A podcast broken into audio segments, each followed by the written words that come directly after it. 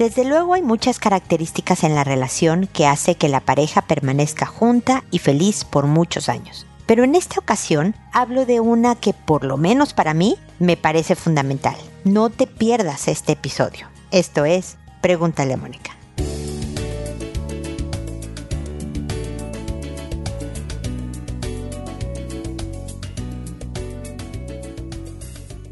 Bienvenidos amigos una vez más a Pregúntale a Mónica. Soy Mónica Bulnes de Lara, como siempre feliz de encontrarme con ustedes en este espacio que el día de hoy va a hablar de la relación de pareja. Es el tema que toca. Y creo que desde luego el amor es fundamental, pero no debe de ser jamás el único ingrediente en una relación. El respeto, el, no, la buena comunicación. Hay muchas características que ayudan a que tengamos una relación larga, estrecha, cariñosa y demás. Pero para mí un ingrediente que hace diferente a una relación de otras es la amabilidad, es la consideración por el otro.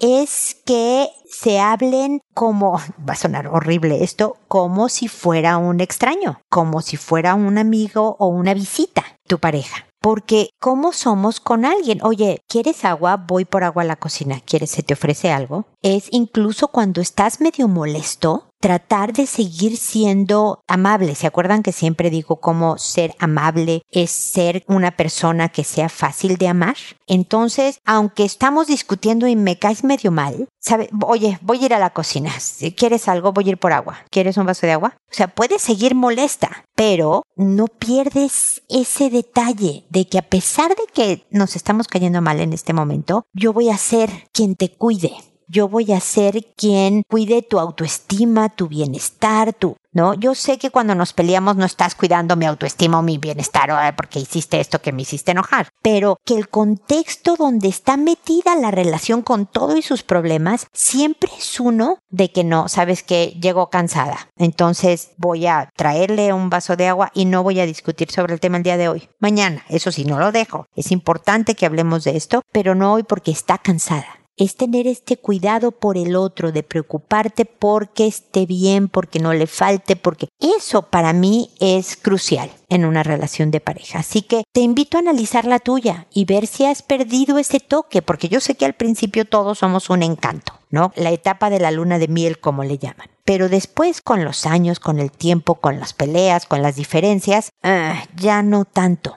ya sé que tú estás aquí, entonces pues da lo mismo si te ofrezco un vaso de agua o no. Ya sé que aunque estoy molesto, no sé, hago esto por ti, que querías que se hiciera. No me lo pediste inclusive, pero lo voy a hacer por ti. Yo creo que eso le da un tono diferente, es un ambiente distinto en donde incluso en nuestros pleitos nos vamos a mover y de verdad promoverá una buena relación. Espero, desde luego, que me escriban con sus comentarios, con sus preguntas. Acuérdense siempre de hacerlo a través de www.preguntaleamónica.com en el botón de envíame tu pregunta para comentar este tema, para decirme si estoy de acuerdo o no estoy de acuerdo, a mí me falta esto o yo sí lo hago, pero el otro o la otra no, etcétera, etcétera. Entonces, ahí estoy y también en redes sociales, en Instagram, en Twitter, en Facebook, en Pinterest, en varios lugares. Los videos están hasta en TikTok, imagínense. Ahí pueden estar recibiendo constantemente ideas, estrategias, imágenes, videos sobre herramientas para hacer una vida mejor,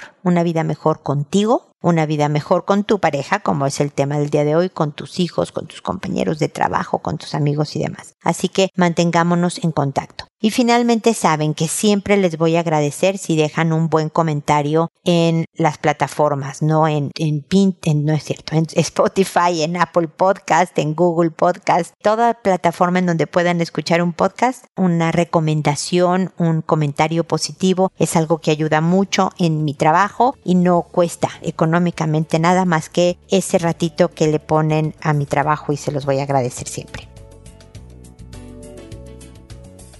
Así que bueno, ese fue el comentario inicial.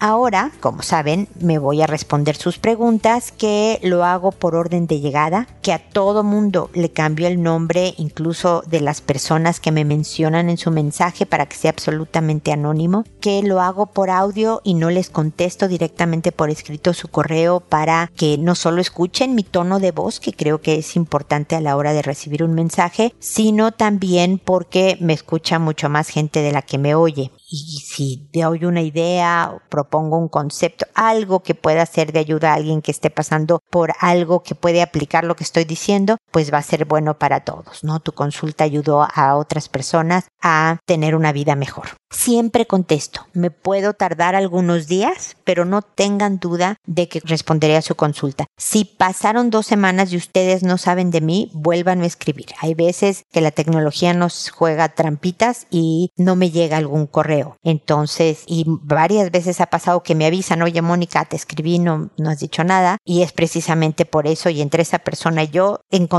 la consulta o acabamos ya en el peor de los casos reenviándome la consulta para poderle comentar. Así que, pues esa es la estructura general del programa y empiezo el día de hoy con Tobías, que me dice, hola Mónica, muy buen día. Espero que hayas tenido unas muy buenas vacaciones. La verdad es que sí, Tobías, muy buenas, muy lindas. Vi a mis hijos que ya no viven en, en este país, que era lo que también quería hacer. Así que todo estuvo muy padre. Continúo. Te escribo porque estoy muy preocupado por el tipo de relación que tengo o tenemos, incluyo a mi esposa, con mi hijo Vicente de 12 años, el más grande de nuestros dos hijos, y Yeudiel de 4 años. Te platico que ya tiene algún tiempo en que la relación con Vicente se ha estado desgastando debido a las constantes llamadas de atención por su conducta que en ocasiones es agresiva, pateando cosas, cuando se le llama la atención o se le sanciona, la falta de orden en su habitación o en sus tareas de la escuela también son motivos de discusión. También te confieso que nuestra frustración le hemos agredido físicamente, por lo cual después me siento terrible. El caso es que en ocasiones dudo si hacemos lo correcto en la forma en que estamos abordando la educación y disciplina de mi hijo. En últimas ocasiones dice que se quiere morir, que ya no quiere estar en la casa, que se va a ir.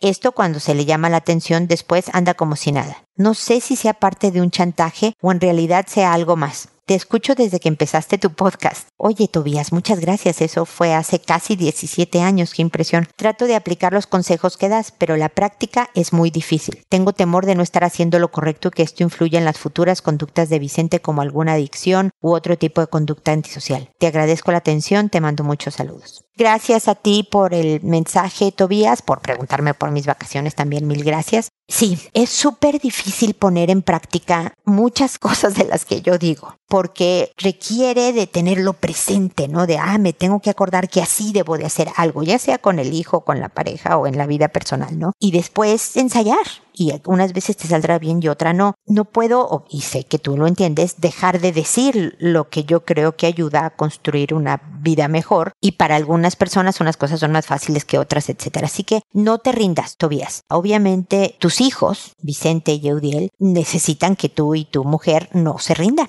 que le sigan, ¿no? Porque pues le faltan muchos años a Vicente para ya tomar riendas propias de su destino, ¿no? Ya hacerse cargo de él mismo. Es muy al principio de la vida, de, o sea, ni siquiera de la vida adulta, porque yo sé que en muchos lugares los 18 ya lo consideran un adulto legalmente, incluso por ley en casi todos los países. El 18 ya te aplican las leyes como de adulto. Pero no, yo estoy hablando de después de los 21, 24 inclusive ya puedes decir que una persona está lista, ojalá, para hacerse cargo de sí misma. Entonces faltan muchos años, ¿no? El, doble de la vida de Vicente. También, obviamente, si me has oído desde el día uno, Tobías, sabes que los golpes no enseñan. Los golpes a lo mejor paran la conducta en ese momento. Los golpes a lo mejor desahogan la terrible frustración e impaciencia que sientes con Vicente, porque a los 12 años niños y niñas saben perfectamente cómo sacarnos de quicio. Pero la verdad es que no enseñan. Y además de que el no aprender nada hace que la situación vuelva a suceder, que es lo que tú quieres evitar, también provoca resentimientos y distancia más la relación. Tu hijo está en la frontera de la adolescencia, está preadolescente. A los 13 también, por libro de texto, formalmente ya es adolescente. Y es la etapa en la que más cercanos debemos de ser con nuestros hijos, que mejor debe de ser la relación. Eso no quiere decir que no lo regañes cuando no está siguiendo las reglas del juego. ¿No? Pero los resentimientos, el, me quiero ir de la casa, no, lo mismo, no estás preparando el terreno para que el hombre te escuche y se motive a hacer algo de lo que le digas, ¿no? Entre paréntesis voy a abordar el tema del me quiero morir. A mí no me gusta tomar a la ligera esos comentarios de, de cualquier niño o niña, ¿no? Pero especialmente los varones, el problema, con los varones el problema es que no, no avisan que se van a hacer daño.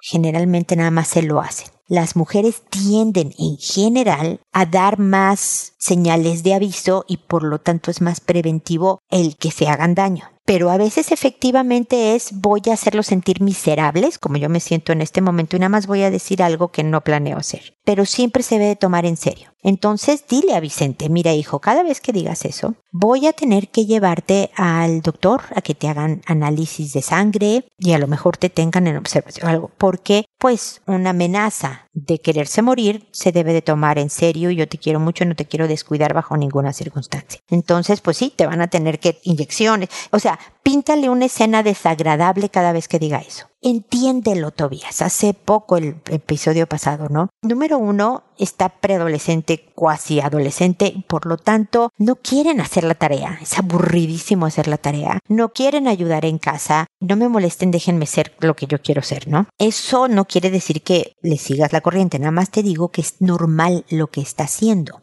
y el decirle, yo sé que el que yo te diga, no me vuelvas a decir que te quiero morir porque te voy a pintar este horrible escenario, el decirte que hagas la tarea, es una lata, hijo. Entiendo que no te caiga bien, pero yo tengo que hacer lo que tengo que hacer, por tu bien y porque te queremos tu mamá y yo. Él te puede hacer caras y decir si me quisieras me dejarías en paz, ya sabes, te contesta horrible. Ah, el sermón no le gusta, pero díselo. Dile que te acuerdas que a tus 12 también te molestaba hacer tareas, ¿no? Que te molestaba cumplir con las reglas de la casa, pero que esperas que algún día, como tú ahora, puedas ver los beneficios de que tus papás te dijeran cosas, ¿no? Entonces le puedes decir, mira, puedes molestarte porque te dijes la tarea, puedo caerte mal, ¿no? Y estar enojado conmigo un par de días. Pero si yo te pido algo, me tienes que responder. No se vale patear. Dices gracias, por favor, hola, adiós, buenas noches, buenos días. Aunque yo te caiga mal. Es decir, lo elemental de la educación, no lo pierdas, hijo. Puedes no hablarme,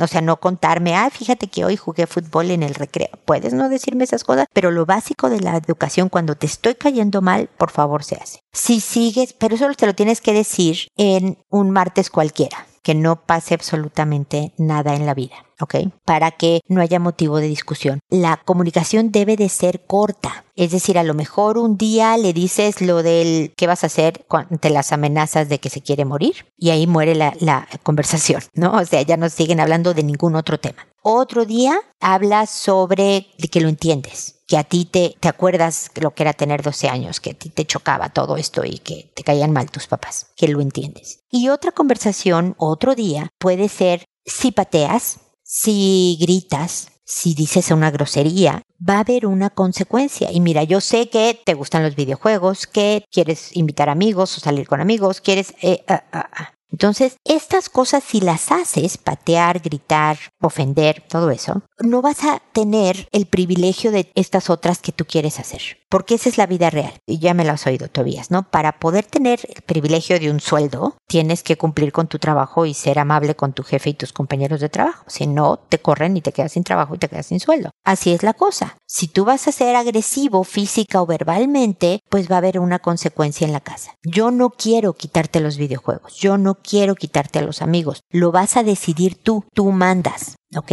¿Qué opinas, hijo, de todo lo que te estoy diciendo? Ay, me da igual. Ok, entonces estamos claros que la próxima vez que eso pase, lo que va a ocurrir es que tú dejas de jugar videojuegos por dos días, tres días, cuarenta, no, no, cuarenta días, no, ya, todavía, por favor, pero quedan claro en las consecuencias de su conducta. Entonces, esos son como parámetros de educación para Vicente, pero lo importante es recuperar la buena relación. Escojan sus batallas, tú y tu esposa. Es decir, por ejemplo, escojan una, el orden de su habitación o las tareas. Un, nada más, una. Y sobre esa se enfocan para ver cómo la manejan mejor, cómo empieza a cumplir, aunque sea con el mínimo indispensable. Esto va a pasar. Es decir, el hombre va a madurar y va a hacerse cada vez más cargo, espero, de sus cosas. Pero si cumple la tarea y se sacó un, no sé, en mi tierra en México el 6 era aprobado, ¿no? El 5 es reprobado. En Chile son otra nomenclatura. Pero se sacó un 6 en la tarea, bueno, por lo menos las está empezando a hacer ya después. Otro punto va a ser que haga mejores tareas, por ejemplo. ¿Me explico? Entonces, enfóquense en uno para que el número de nos y de llamadas de atención por semana se reduzcan y traten de encontrar puntos en común. Si le gusta el videojuego, siéntate a jugar con él o a preguntarle cosas. Si le interesan las noticias sobre el fútbol, ahora que va a empezar el mundial, hablen de, me explico, encuentren puntos en común y ten tiempo con él de buenas sin sermones. O sea, por ejemplo, oye, acompáñame a hacer esto y no aproveches el camino para decirle, oye, tu conducta y entonces el respeto. No, no, no, nada más para pasarla bien, para que de verdad construyan una relación en donde Vicente tenga ganas de hacerles caso. Eh, sigamos en contacto, Tobías, por favor, porque esto obviamente no se arregla con una sola respuesta de mi parte, con un ratito de ustedes. Me gustaría poder seguirles animando a la paciencia y al, al orden en la casa a ti y a tu esposa y seguirte dando ideas para que esta difícil etapa en la que está pasando Vicente pase de la mejor forma y su relación permanezca intacta después cuando, cuando crezca. ¿Ok? Seguimos en contacto. Ahora, Amelia me dice, hola Mónica, es un gusto saludarte nuevamente. Quiero comentarte mi situación con mi mamá. Tengo 18 años y desde hace unos años ella me ha descalificado por lo que hago. Siempre me dice que hago poco, lo cual es desde mi perspectiva mentira. Te pongo el ejemplo del día de hoy. Ella se sentía enferma por lo que fui al mercado y le compré jengibre para hacerle té. Compré la despensa, todo para hacerle caldo de pollo. Llegando a la casa, le piqué papaya. Le compré aparte un jugo antigripal. Le he obedecido en todo lo que me ha pedido y finalmente comenzamos a discutir porque dice que voy a perder el tiempo en mi cuarto y hago tantito y así en ciclo. Le dije que yo había hecho mucho más cosas en el día y me dijo que siempre le reprocho todo lo que hago. Le dije que lo digo para que vea que no hago poco. En fin, todo termina a gritos. Me siento muy triste porque nunca me ha dicho que hago suficiente. Me siento terriblemente insuficiente. Me duele no tener el reconocimiento de mi mamá. Así haga más de lo que me dan los mis límites, jamás me agradece, nunca la complazco. Ella ha hecho mucho por mi hermanito y por mí y estoy muy agradecida. Nunca falta comida ni dinero, aunque es mamá soltera. No nos limita en nada, pero me hace sentir que no la merezco porque nunca me dice que he hecho suficiente. He pensado en salirme de la casa o ponerme a trabajar, pero sería difícil sostener mi carrera por mí sola. Tendría que salirme de estudiar, así que no puedo hacerlo. Siento que no merezco nada de lo que me da, pese a que con mi novio ya llevo tres años maravillosos de relación y todo mi entorno es muy feliz y completo. Simplemente ese conflicto con mi mamá me hace sentir que no estoy haciendo las cosas bien o como debo. Espero puedas apoyarme, Mónica. Estoy desesperada, no puedo sentirme bien conmigo misma. Te agradezco mucho que me leas te mando un abrazo muy fuerte. Y yo otro, mi querida Amelia porque tienes una relación complicada con tu mamá y tu mamá es una persona difícil. Digamos las cosas como son. Yo creo que es ejemplar en el sentido que los está sacando a ti y a tu hermano adelante, estando ella sola. Eso es, eso es, no es fácil. Es que no quería volver a decir la palabra difícil. Yo creo que tu mamá debe de tener muchas cosas buenas, ¿no? Pero hay personas, Amelia, que no tienen llenadera que, como tú dices, haces todo para ganarte su aprobación, y yo creo que te estás excediendo porque dices que sobrepasas tus límites, porque ella te diga que algo hiciste bien, y no le va a ser suficiente. Ya lo has vivido por 18 años, mi querida Amelia. La bronca no eres tú, y lo que no me gusta es que la has hecho tuya. Tú no te sientes suficiente. Espérame, la del problema es tu mamá. Tu mamá por su historia, su crianza, su personalidad, por el clima, ¿cómo dices? El calentamiento global, el cambio climático, por lo que tú quieras. Tu mamá es una persona que necesita y necesita y necesita y siempre está al descontento de lo que tiene. No sé si también de lo que es. Pero ese es un tema de tu mamá que ella necesita, ojalá algún día, trabajar. Entonces, pobre de tu mamá, porque es agotador ser de esa manera y como puedes ver, aleja a personas por ser de esa manera, como te está pasando a ti con ella. Pero no es tu tema, Amelia. Tú estás estudiando, estás sacando tus estudios adelante, tienes un novio por tres años y estás feliz con él, espero que tu relación con tu hermano sea buena, eres una buena hija, cuidas a tu mamá. Entonces, ¿cuál es tu bronca? ¿Por qué no eres suficiente? No hagas tuyo lo que no es. Duele que tu mamá no sea pues como una mamá más apoyadora, ¿no? Que nota tus cosas buenas y las aprecia. Ojalá tu mamá fuera otra persona. Entiendo tu dolor, pero no lo es. Estos son tus limones de la vida. ¿Te acuerdas que siempre digo que la vida, que los americanos dicen, ¿no? Tienen un refrán que dice que si la vida te da limones, haz limonada. Es decir, sácale provecho a lo que te da la vida. Bueno, esta es tu vida. Entonces, mi recomendación es que hagas por tu mamá, seas una buena hija, sin sobrepasarte, sin hacer tú el rol de mamá y que ella sea, no, la hija cuidada. Y cuando te diga que lo hiciste mal o no haces suficiente o nada más pierdes el tiempo, tú nada más le contestes, lamento que pienses así, mamá. Pues es que tú, y a estar buscando pelea porque es una dinámica que ya han establecido como suya. No enganches. Tú dile, no estoy de acuerdo, pero gracias por tu opinión y te vas. No te quedes ahí para comprobarle lo buena hija que eres. No lo va a ver Amelia. Yo creo que lo ve. Déjame decirte aquí entre nos. Sabe estas personas tienden a presumir a su hija Amelia con todos los demás, pero a ti no te lo va a decir jamás. Es toda una dinámica complicada de personas con ese perfil. Pero no te gastes en comprobarle cosas, en tratarla de hacer otra persona. Esta es tu mamá, este es tu limón. Y tu limonada va a ser que tú no enganches, que tú no sobrepases tus límites, que tú aprendas a salirte de los escenarios en donde sabes que la cosa va a acabar a gritos, siempre con educación y amabilidad con tu mamá, pero te vas Sabes que mamá, cuando te pones así, se me hace difícil hablar contigo, luego hablamos y te vas a tu cuarto a dar la vuelta a la manzana, a casa de la amiga, a pasear en el jardín con tu novio, lo que quieras, te vas. Para que le enseñes a tu mamá cómo tratarte.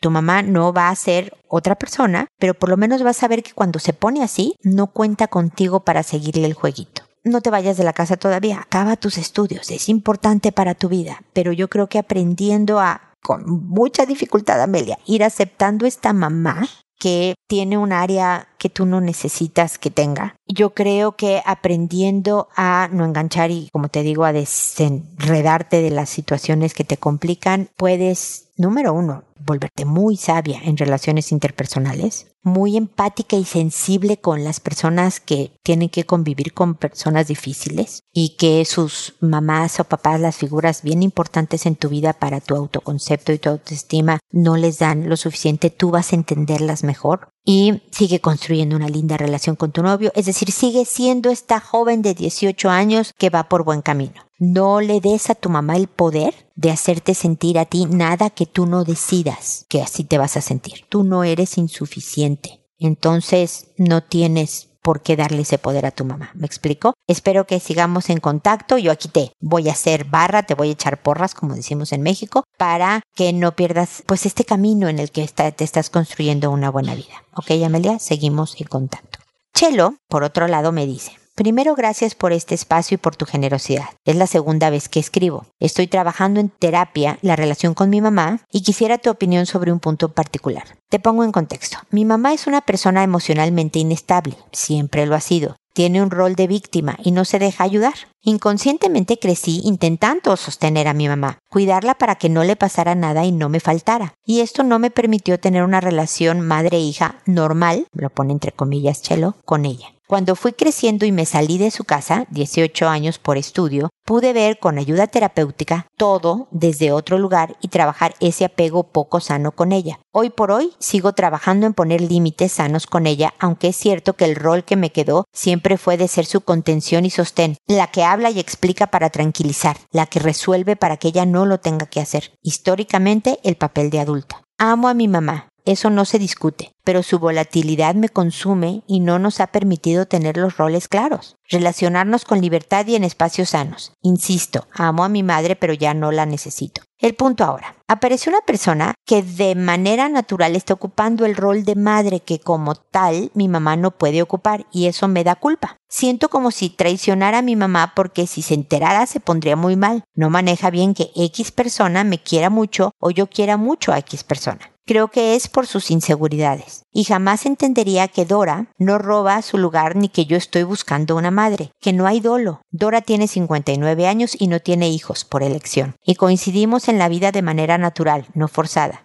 Digo esto para que sepas que no hay carencias en nuestro vínculo, no estamos tapando huecos. Ni ella necesita una hija, ni yo una madre, pero nos queremos así y hacemos actividades del tipo madre-hija porque nos sale natural. Yo la elijo y ella me elige a mí. Con ella aprendí y aprendo espacios nuevos de maternidad que no pude ni puedo tener con mi mamá. Conversamos de todo, le cuento de mis miedos, pido su opinión en ciertos temas, me acompaña a citas médicas, puedo ser vulnerable, me cuida, etc. En resumen, materna. Y yo me siento bien y respondo como hija con ella. Lo cierto es que si tengo que elegir, elijo pasar el tiempo con Dora y no con mi mamá, porque con ella soy libre y todo es más liviano, y con mi mamá todo es incertidumbre, enfermedad, tener que caminar despacito para que nada se rompa, y eso me quita energía, me drena. Esta es mi verdad, pero me da culpa. Sé que no está mal lo que hago y lo que siento, porque no es desde la carencia, pero me siento atada muchas veces. Quisiera poder disfrutar y agradecer tener a Dora en mi vida y poder conocer la maternidad desde un lugar más sano y ya sin culpas ni malabares para que no les coincida el lugar y el tiempo conmigo. Gracias de antemano por tu tiempo, Mónica. Abrazos.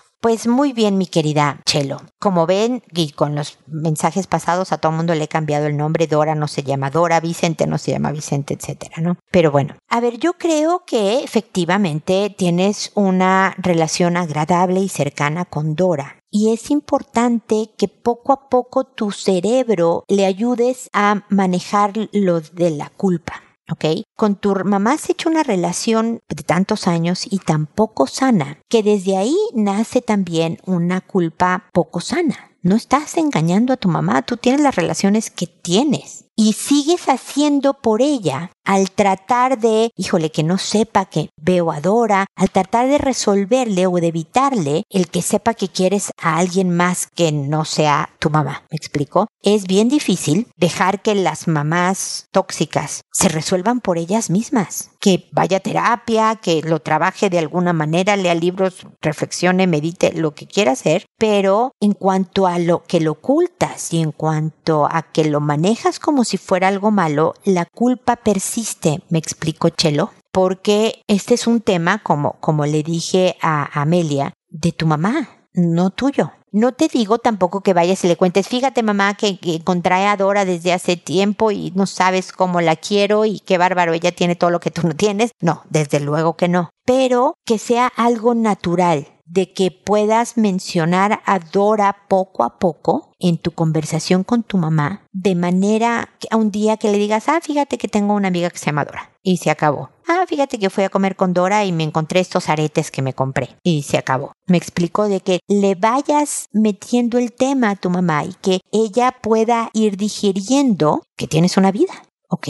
Que no la amenaza a ella ni tu relación con ella en su pensar. Ella no tiene que saber que tú prefieres pasar tiempo con Dora que con ella, ¿no? Pero también es muy natural que le cuentes que fuiste al cine con Dora o que, ¿no? Te tomaste un café. Como le contarías, fíjate que fui con Leticia, mi amiga de la universidad, nos juntamos a tomarnos una copa un día. O sea, con esa naturalidad, eso te va a ayudar con la culpa. Y la otra es que cada vez que sientas esta sensación física de la culpa, voltees a tus tu pensamiento diciendo qué buena onda que tengo a Dora, qué buena onda que tengo mamá y Dora. O sea, con la mamá, con lo bueno que tiene mi mamá y adora. Es decir, que no dejes que se estacione el pensamiento y la sensación de la culpa mucho tiempo en ti. No podrás evitar sentir cosas, van a llegar estos sentimientos, pero poco a poco puedes darle otra forma, otra perspectiva, de manera que se reduzca, que sea más manejable, que esté donde no estorbe como bien dices, y lo sabe tu cabeza, pero no tus emociones, no estás haciendo nada malo. Encontraste a alguien que te da lo que no encuentras con tu mamá. Es curioso y yo creo que en terapia sería bueno que lo comentaran como quieres dejarme claro que no es, no estabas buscando una mamá, que no es desde la carencia que tienes esta relación, pero que es una relación madre-hija, que hacen actividades madre-hija, que ella se comporta muchas veces como mamá y tú como hija. No tiene nada de malo, ¿no? Y muchas veces desde la carencia salen muchas relaciones. Una cosa es buscar satisfacer necesidades que tengas y otra cosa es ser dependiente de esta persona. Ser needy, como dicen los americanos, ¿no? Muy necesitada. Si ves que tu relación con Dora se vuelve muy dependiente, también hay que tener cuidado. Pero por el momento yo creo que todo está tranquilo y que nuevamente entras tú en la dinámica de tu relación con tu mamá y por eso la culpa, me explico, enganchas con cómo te ha sido tú la adulta y ella y la debes de cuidar y proteger y hacer por ella y no tanto de pues mira, si se molestó y a lo mejor dejamos de hablar por teléfono un par de días, pues que mi mamá lo procese, ¿no? Y dos días después le llamas y tú muy normal platicas de cualquier cosa, a lo mejor no de Dora en esa ocasión y que se le pase y que pero dejar de ser la adulta y de verdad poner a tu mamá en el rol de mamá con todo y sus carencias para ver cómo funciona. Espero haberme explicado, Chelo. Espero de todas maneras también que sigamos en contacto. Cuéntame qué opinas de lo que te digo y cómo vas manejando la situación de, disminuir la culpa y de, de dejar que tu mamá procese por sí misma las cosas que le disgustan o le incomodan. Cuéntame qué opinas. Espero que sigamos en contacto. Y espero también amigos que nos volvamos a encontrar en un episodio más de Pregúntale a Mónica. Y recuerda, siempre decide ser amable. Hasta pronto.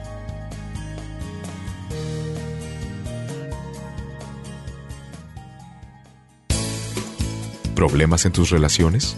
No te preocupes, manda tu caso, juntos encontraremos la solución. www.preguntaleamónica.com Recuerda que tu familia es lo más importante.